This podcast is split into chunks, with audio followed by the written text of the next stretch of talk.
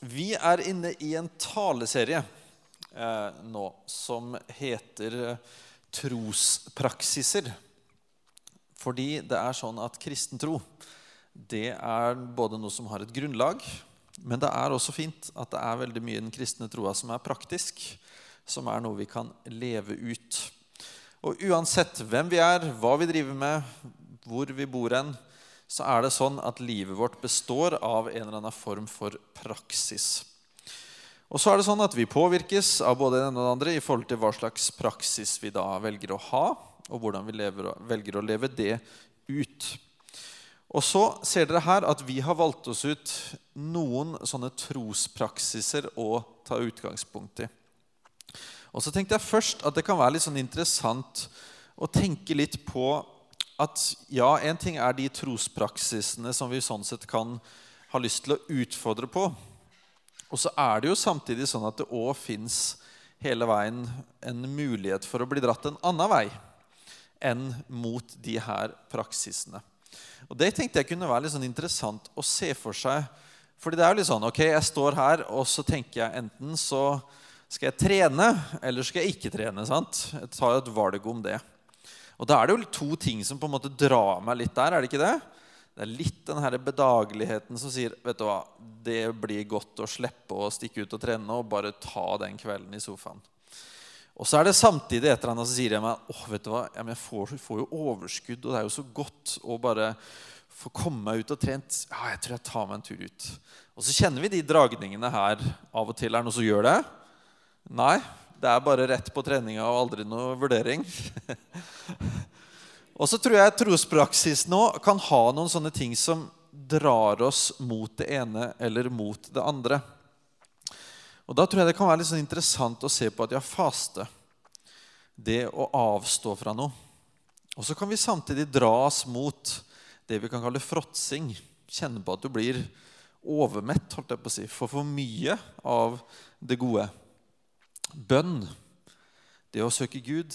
Eller vi kan også kjenne dragninga mot at nei, det her skal jeg klare å gjøre sjøl. Jeg har krefter nå, så jeg skal trykke litt på, så kommer jeg meg gjennom det på egen hånd.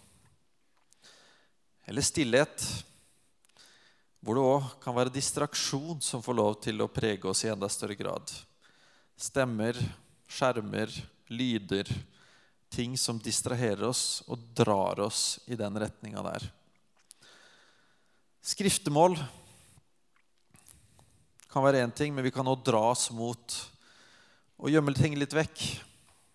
Og la det som er falskt, eller det som ikke er et ekte og ærlig bilde av ting, være det som vi viser fram.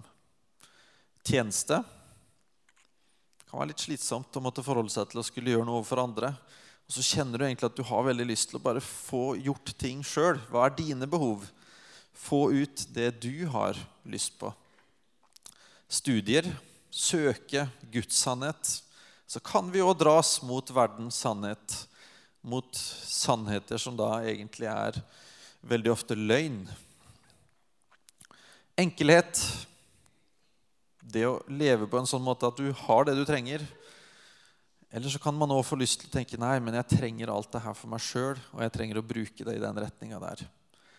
Fest, sånn som i dag. Ballonger utafor tjo hei, eller bare likegyldighet. Litt enklere å forholde seg til noen ganger.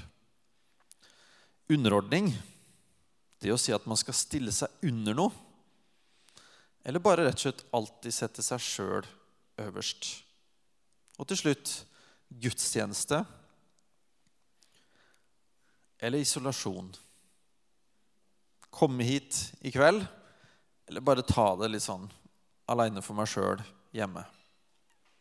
Og så er det ikke nødvendigvis sånn at jeg sier at hver eneste gang så har du gjort noe feil hvis du gjør noe i retning av det her. Men jeg tror vi har godt av å måtte tenke gjennom de tinga her. Og tenke gjennom hva er det som drar oss, hva er det vi ønsker å søke, og hva er det kanskje vi ønsker å trekke oss litt mer unna og ikke bli fanga av. Så dere kan ta med dere det her som en liten sånn intro til noen av de trospraksisene vi snakker om. Og jeg er overbevist om at de praksisene her Vi har godt av å bevege oss mer mot venstre enn mot høyre i de forskjellige tinga her. Jeg tror det er der mye av løsninga ligger. Og så skal vi da i dag gå løs på den fjerde trospraksisen. Vi har hatt om faste, vi har hatt om bønn, og vi har hatt om stillhet. Og så skal vi gå løs på skriftemål. Og jeg må være den første til å innrømme at hvis jeg kommer nå på ei gudstjeneste, og jeg får høre da at det er skriftemål, eller du kan også kalle det synsbekjennelse Hvis jeg får høre at det er det som er temaet, så blir jeg faktisk litt sånn Åh, må jeg forholde meg til det nå, ja? Jeg blir litt sånn at å ja, nå skal han der framme stå og fortelle om hvor fantastisk lett han syns det er å bare bekjenne synd. Og så sitter jeg her og kjenner at det faktisk blir litt sånn klump i magen. da. Fordi jeg veit at det er en del ting som jeg syns det er for vanskelig å dele med andre. Eller jeg syns det her blir litt sånn kleint eller for utfordrende. Og hvis du sitter med en sånn følelse nå, så er det helt greit. Fordi jeg òg kunne veldig fort sutte med den følelsen hvis jeg satt der. Men jeg ba faktisk om å få lov til å ha det temaet her blant de forskjellige der. Fordi jeg kjente at det her, det må jeg gå inn i. Det her trenger jeg i mitt liv, og det her tror jeg kanskje at flere av oss egentlig trenger. Men jeg har lyst til å begynne med å spørre det her, fordi det er det vi hele tida må på en måte gå tilbake til. Og det er ikke noe sånn at vi bare må brette ut livet bare for å brette det ut. Det må nå være en grunn til at vi skal ha en sånn praksis.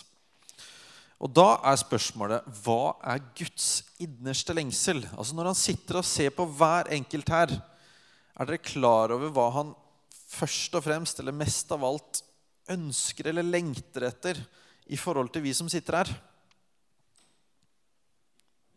Hva er det Gud vil med oss?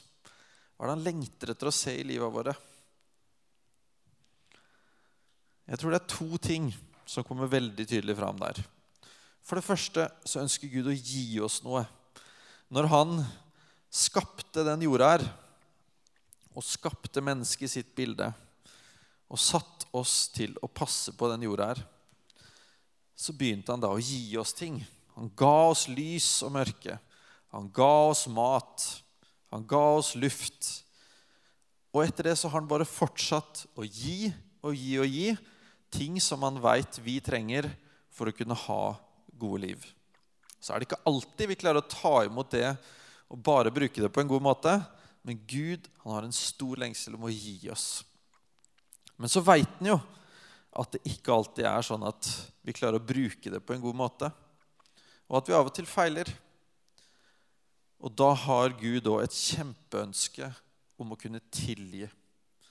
Jeg har ikke satt meg ned og telt, men hvis du ser over hvor mange ganger Gud tilgir, hvor mange ganger Gud gir f.eks. israelsfolket en ny sjanse, hvor mange ganger han sitter og ser at åh, ja, nå feila det igjen, men nå har jeg en ny måte vi kan prøve å gjøre det her på. Og ikke minst gjennom det at han faktisk ga sin eneste sønn for at vi skulle kunne få oppleve en sånn tilgivelse. Så de to tinga her Han ønsker å gi oss, velsigne oss med mye godt, og så ønsker Gud å tilgi oss. Men vet du hva? Jeg tror faktisk at her i Norge så er det ikke alltid så lett å sitte og tenke at jo, det har jeg et ekstremt stort behov for. Jeg tror det sitter mange mennesker både folk som går i kirker, og folk som ikke har hørt om det, og tenker jeg klarer meg egentlig ganske bra i det livet jeg har fått. Eller i det livet jeg sjøl har klart å bygge opp. Jeg har fått ting gjennom det jeg har gjort. Og så sitter en del folk og ikke nødvendigvis har gått rett i bakken. Og kan sitte og tenke at jo, men jeg er jo ikke så slem. Jeg klarer meg egentlig ganske bra. Og jeg trenger jo egentlig ikke så mye tilgivelse.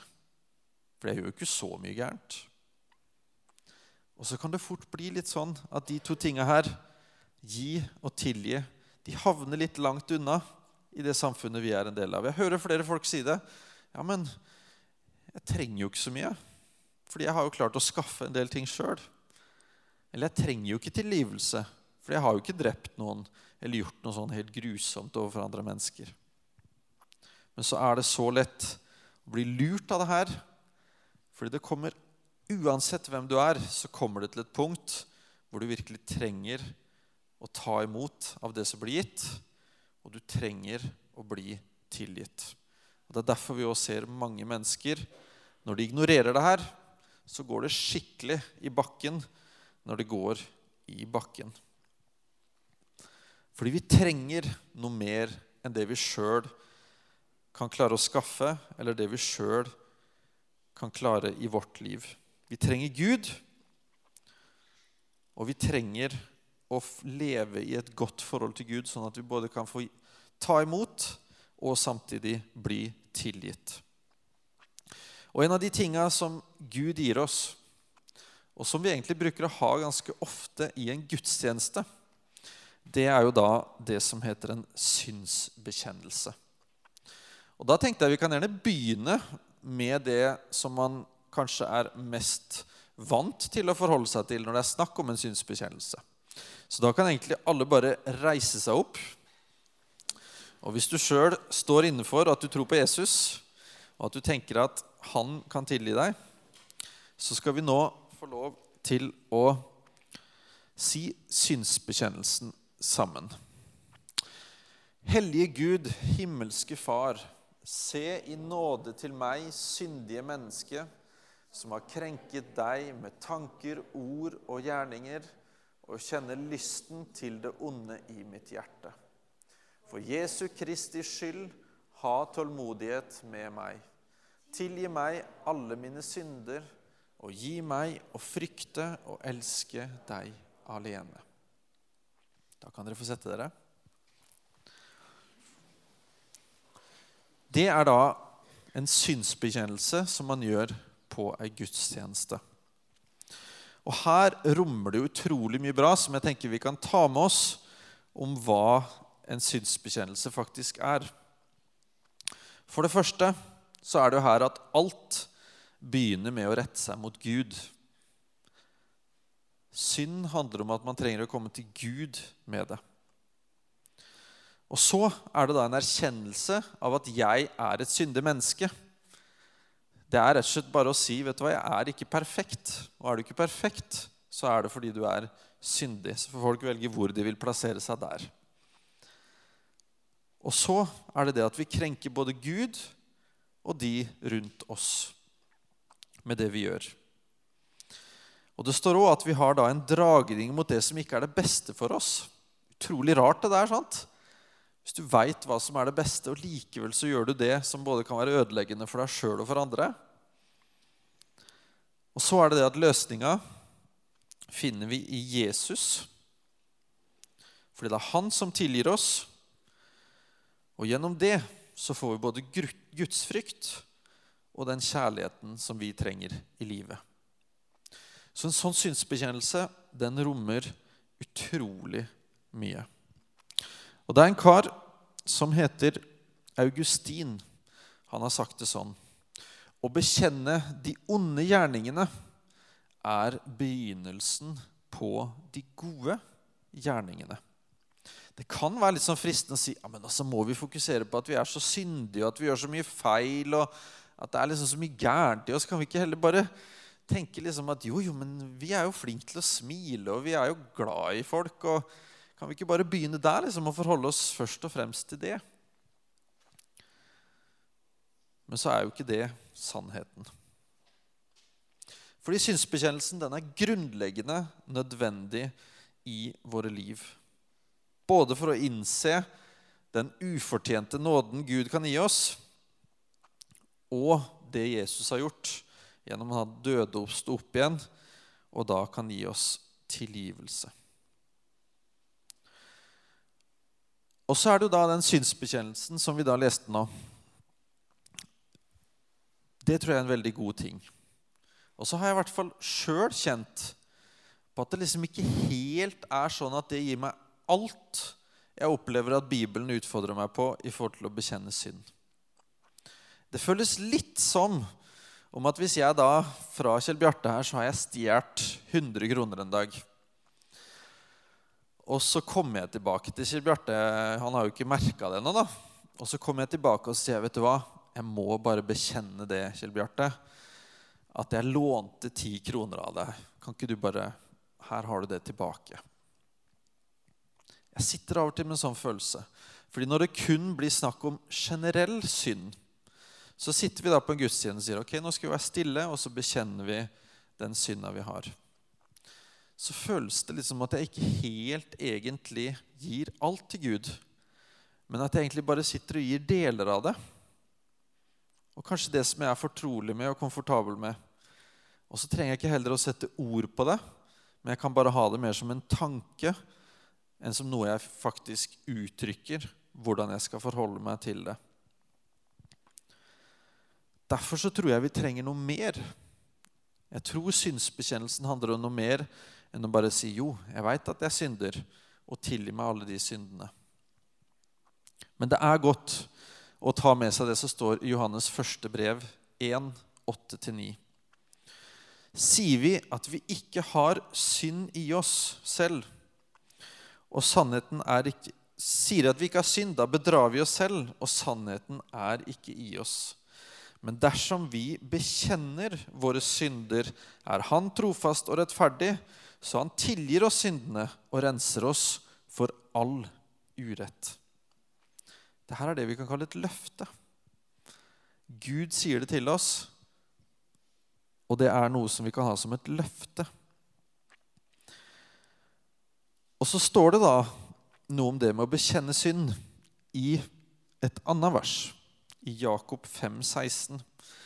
Og Der ser vi da at det blir enda litt tydeligere hva synsbekjennelse handler om. Bekjenn da syndene for hverandre og be for hverandre, så dere kan bli helbredet.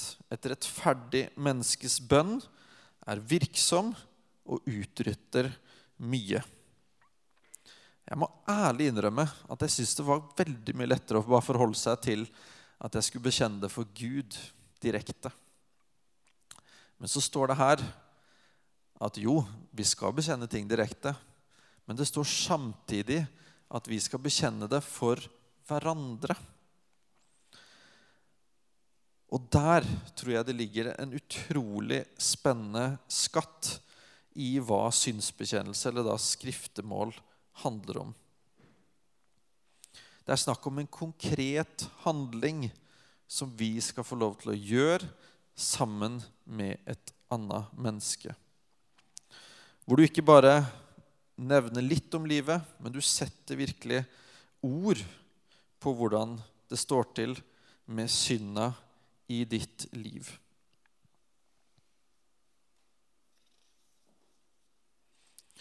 Og så er det heller ikke snakk om her at du skal liksom gå ned i hver minste detalj om hver minste lille synd du har i livet. Men likevel så tror jeg det ligger en utrolig skatt i å faktisk få satt ord på det vi har av synd i livet. Men er det ikke da lett å få et sånt fokus på at ja, skal vi liksom bare fokusere på at vi er så dårlige mennesker og vi gjør så mye gærent, og det er jo helt vanvittig hva vi finner på? Nei. Det er så spennende med det her at jeg er overbevist om at når vi på den måten her praktiserer det å bekjenne synd, så er jeg overbevist om at du skal få løfte hodet i mye større grad etter å ha gjort det, enn det du gjorde før du bekjente synd. Romerne 5,20, der står det Loven kom til for at fallet skulle bli stort. Men der synden ble stor, ble nåden enda større. Den erfaringa av å få kjenne på nåde, den er helt fantastisk. Og den kjenner du på når du virkelig trenger nåden. Men hva er da fordelen med at vi skal drive på og gjøre det her overfor et annet menneske? Jeg tror virkelig, og sjøl om det her koster meg mye å si det, så tror jeg at jeg trenger å sette ord på synden. Jeg trenger å la synden være noe mer enn en tanke som av og til streifer meg. Jeg trenger å la synden være noe jeg virkelig klarer å se, klarer å si med ord, og klarer å se foran meg. Og så er det noe med at det man da har av synd, det får man faktisk fra et annet menneske høre at du skal få tilgivelse for. Og du får òg muligheten til å gjøre noe med den synden. Synsbekjennelse er selvsagt ikke bare snakk om å hive løs om alt det man gjør, og så bare fortsette livet.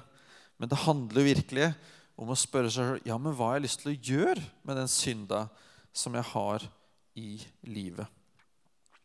En kar som heter Didrich Bonhoffer, han har sagt noe veldig bra om det her. Den som bekjenner sin synd overfor en bror, vet at han ikke er overlatt til seg selv. Han opplever Guds nærvær gjennom den andre.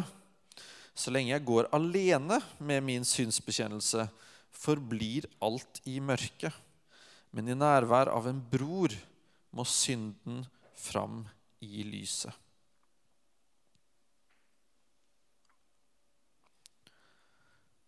Og selvsagt er det ikke alltid så lett å se all synda vi har.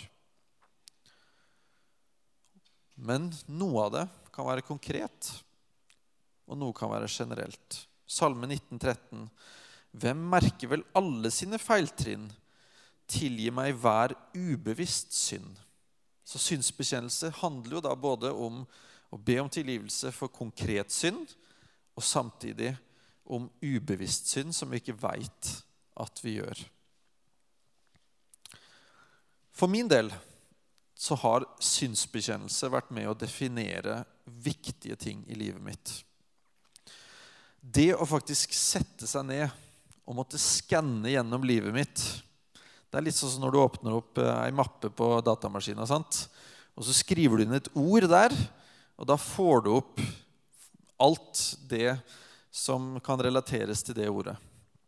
Og det er utrolig spennende og litt skummelt å da ta på søkemotoren eh, på meg sjøl og skrive liksom 'synd'. Hva er det da som kommer opp? Og én ting er liksom ja, synd som jeg syns det er greit å fortelle andre om. Eller synd som jeg veit at alle andre òg sliter med. Én ting er de søkeorda der. Men hvis du skal bare skrive synd, og få opp hele lista med det som du trenger å ta et oppgjør med, det oppleves utrolig utfordrende, men samtidig veldig spennende. Når har jeg synda? Hvilke synder opplever jeg i livet mitt? Hvilke fristelser eksponeres jeg for? Hva trenger jeg å ta et oppgjør med? Jeg tror de tinga her er utrolig spennende å skulle sette ord på. Fordi det gir oss en sånn utrolig fin mulighet til å kunne ta av seg maska. Når dere sitter her nå, så ser jeg ansikta deres. Men samtidig så er det sånn at vi likevel har en slags maske på oss. Jeg har på meg maske, fordi dere veit ikke alt om meg. Og jeg skal ikke begynne å bekjenne all min synd her nå foran dere. Men dere hadde sett at det var noen ting som hadde duttet litt av i hva slags inntrykk dere har av meg, ved at jeg bare hadde delt den synda som jeg har i mitt liv. Men det er noe helt utrolig befriende å kunne gjøre. Men så er det jo likevel sånn Det høres jo veldig enkelt og greit ut. Men jeg tror likevel at de aller fleste opplever her at det er noen hindringer for det å skulle bekjenne det her. Og det har jeg lyst til at du skal snu deg til sidemannen din. Jeg bestemte meg allerede på forhånd at jeg ikke skulle begynne med noe sånn der Nå skal alle bekjenne synd for den som sitter ved sida av deg. Det hadde jeg ikke planer om. Og det skal dere slippe å gjøre nå. Men jeg har lyst til at dere skal sette ord på det her til sidemannen. Hva kan være hindringene for synsbekjennelse? Hva er det liksom at det er flaut, eller er det at, det, at man ikke har gjort det før? Eller at det kan liksom bli brukt mot deg. Ja, hvis jeg forteller han den synden, og så kommer han til å politianmelde meg etterpå eller gi beskjed om at uh, en psykolog må gå og prate med meg eller uh, snakke med mora mi eller et eller annet. sant? Men kan ikke dere prøve å si det litt til hverandre nå? Hva kan være hindringene for det med å bekjenne synd for hverandre. Ta et par minutter nå til å snakke med personen som sitter på sida av.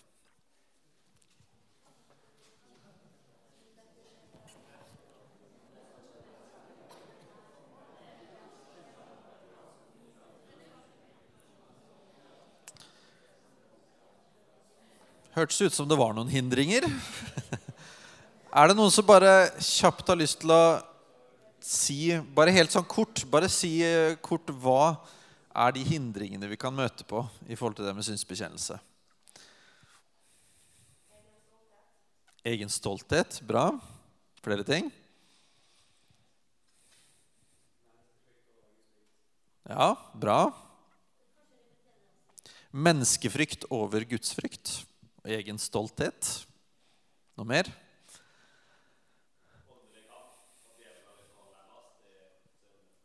Åndelig kamp, ja.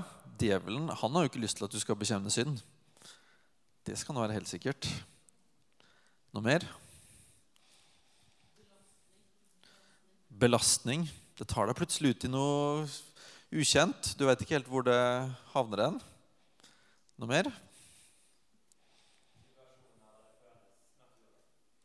Situasjoner der det føles naturlig. Og det er jo egentlig sånn at skal ganske mye til at det føles sånn lett. Og bare Ja, nå passer jo fint at jeg bare bekjenner synd her. Det er ikke så ofte jeg har kjent på den, i hvert fall. Men her har dere veldig mye bra. Men jeg tror det er viktig å sette ord på at nei, det er ikke så veldig lett. Og det er en del ting som kan komme i veia for synsbekjennelsen. Både internt, men nå eksternt utafor oss sjøl. Men likevel så utfordrer vi på det her. Men hva er det vi skal gjøre da for å bekjenne synd? Egentlig så tror jeg det handler om tre ting. Ganske enkelt og greit. Det handler om å prøve samvittigheten. Tenke gjennom, skanne, som jeg sa. Hvordan ser livet mitt ut? Hva er det jeg har i livet mitt? Det handler om å angre på synda. Fordi For at det skal være synd, så må det være fordi vi innser og erkjenner at det her er jo egentlig ikke noe som er godt for meg eller for andre mennesker. Og så er det da valget om å holde seg borte fra den synda. Ikke fordi du garantert kommer til å klare det, men fordi du har et ønske om å bevege deg vekk fra synd. Jeg skal fortelle dere om en liten opplevelse av det her med å bekjenne synd. Det ser dere på det bildet her. Jeg tror jeg nevnte litt om det her om dagen. Men det her er jo da fra en videregående skole i Lyngdal. KVS Lyngdal heter det. Det har vært noen til og med avisskriverier om det der. Før jeg hadde hørt om det, så var jeg invitert med ned dit fordi vi skulle ha en samling med folk som driver med mannsarbeid rundt omkring i landet. Og Da skulle vi samtidig bare være med på ei lita samling med noe som heter Krigerne. Som da er gutter som går på videregående, og som da samles sånn som det her. Og så sitter de og har en rundt 10-15 minutts undervisning. Trøkker litt på med hva det betyr å være en ekte mann, holdt jeg på å si. Eh, en god mann. Og så da så blei det snakk om at ok, da går vi og setter oss i grupper og snakker om det vi har hørt om. Min første tanke da var liksom Ok, nå er jeg ganske sikker på at vi eh, voksne som var der, vi kommer sikkert til å bare bli bedt om å sitte litt på sida. Fordi man får jo fort en litt sånn erfaring av at det er ikke alle som syns det er så lett å prate med voksne mennesker når man er ungdom sjøl. Men vi blei med en gang dratt inn i gruppene, og der skulle man da snakke om Hver enkelt skulle dele litt fra sitt eget liv.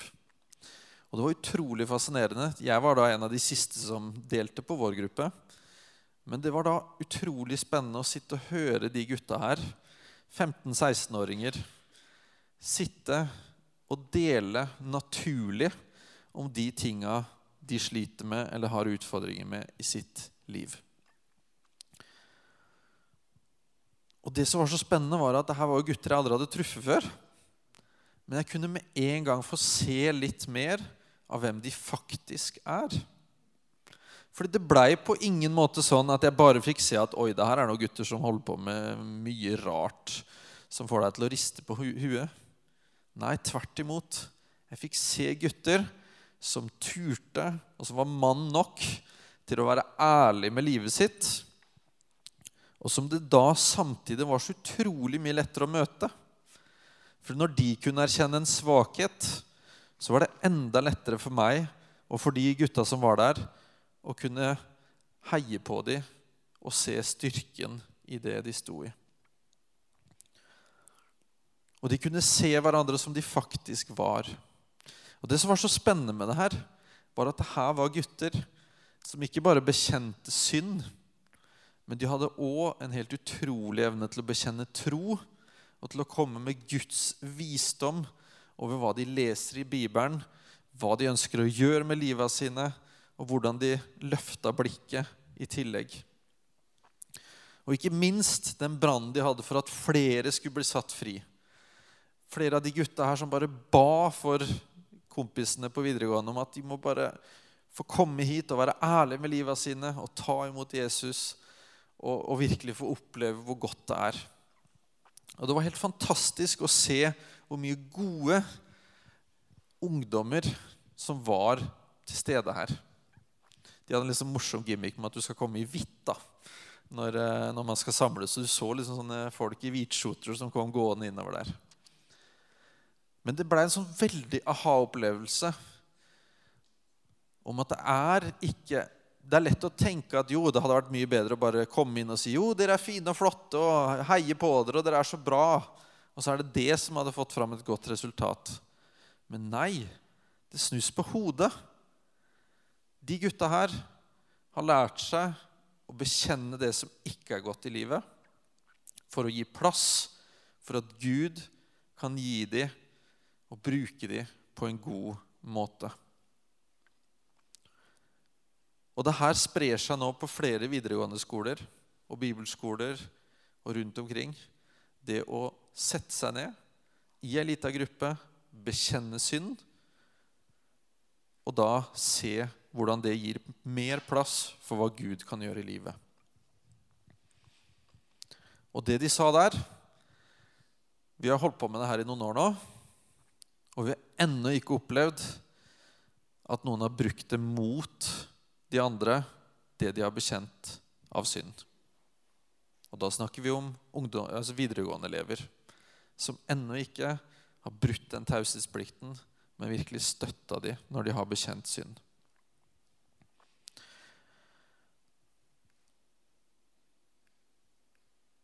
Hvordan gjør man det her, da? Det er ikke sånn ekstremt vanskelig. Rent praktisk, vel å merke. Det handler om å finne noen. Det handler om å gjøre det, bekjenne synd. Det handler om å be sammen. Og det handler om å gjøre det her igjen. Ikke bare la det bli med en gang. Og hva krever det av den som skal ta imot synsbekjennelse? Sånn som krigerne var gode på. Taushetsplikt er en utrolig viktig ting. Men det krever òg at man sjøl bekjenner synd. Det står jo der i Jakob 5, 16, et rettferdig menneskes bønn er virksom å utrette mye. Det betyr òg at den som skal be, den som skal ta imot synsbekjennelse, trenger sjøl å bekjenne synd. Og så handler det til slutt om å rett og slett bare be over personen. Det kan være så enkelt som for Jesu Kristi skyld tilgis alle dine synder i Faderens, Sønnens og Den hellige ånds navn. Så egentlig så tror jeg den oppskrifta her er ganske enkel, rent praktisk. Og så skal det samtidig anerkjennes veldig tydelig at det her er en kamp. For meg er det en kamp.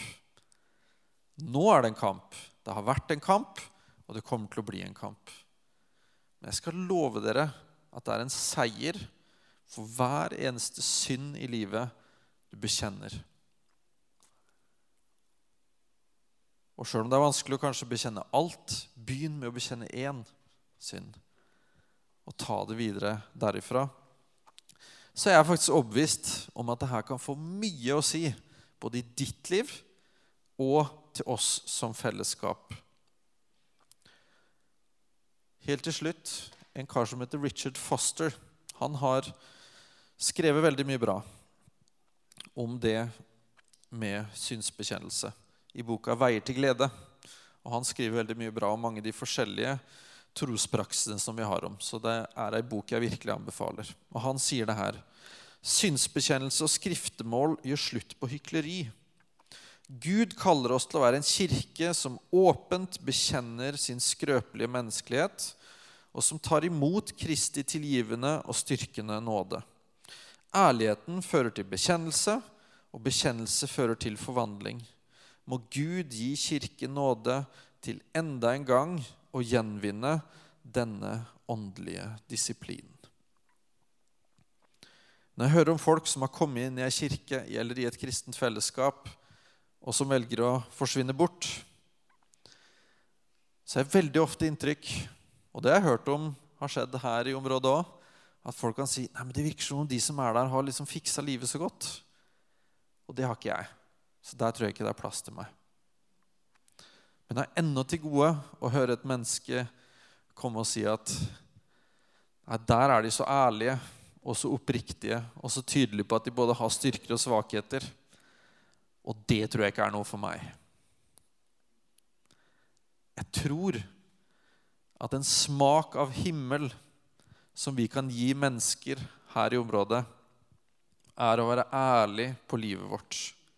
Tør vi å være ærlig på det? Da skal du se at andre mennesker kommer til å åpne seg opp, både for oss, men ikke minst for Gud. Så jeg håper vi kan ta med oss synsbekjennelsen eller skriftemålet inn i livet våre. Og husk at det ikke skal gjøres aleine, men det skal gjøres sammen med andre og inn foran Gud. Og Hvis du nå har en penn eller et eller annet du kan skrive det opp på mobilen, det siste jeg har lyst til at du skal gjøre nå, er at du skal bare tenke kjapt igjennom om du har en person, et navn, som du tenker Den personen har jeg nå i etterkant lyst til å gå og bekjenne én synd for. Jeg skal ikke tvinge noen til det, men jeg har lyst til å gi dere den konkrete utfordringa. Lukk øya dine. Se for deg om det er én person du kan gå og bekjenne én synd for. Og så kan vi ta med oss det ut i dag. Og skriv det da enten opp på hånda di eller på mobilen eller et eller annet. Og så blir det dagens siste utfordring. Vi bruker et lite minutt nå på at vi kan gjøre det. Og helt til slutt, husk det at synd begynner i det små men kan bli stor, og kan faktisk bli så stor at den kan velte oss fullstendig over ende. Så ta synd mens den ennå er liten. Få på plass en praksis på å bekjenne synd nå, og ikke når du opplever at det nærmest er altfor stort til at det går an å bekjenne det. Så er det fordi Gud er med oss, og fordi vi sammen ønsker å heie på hverandre og se det her på en god måte.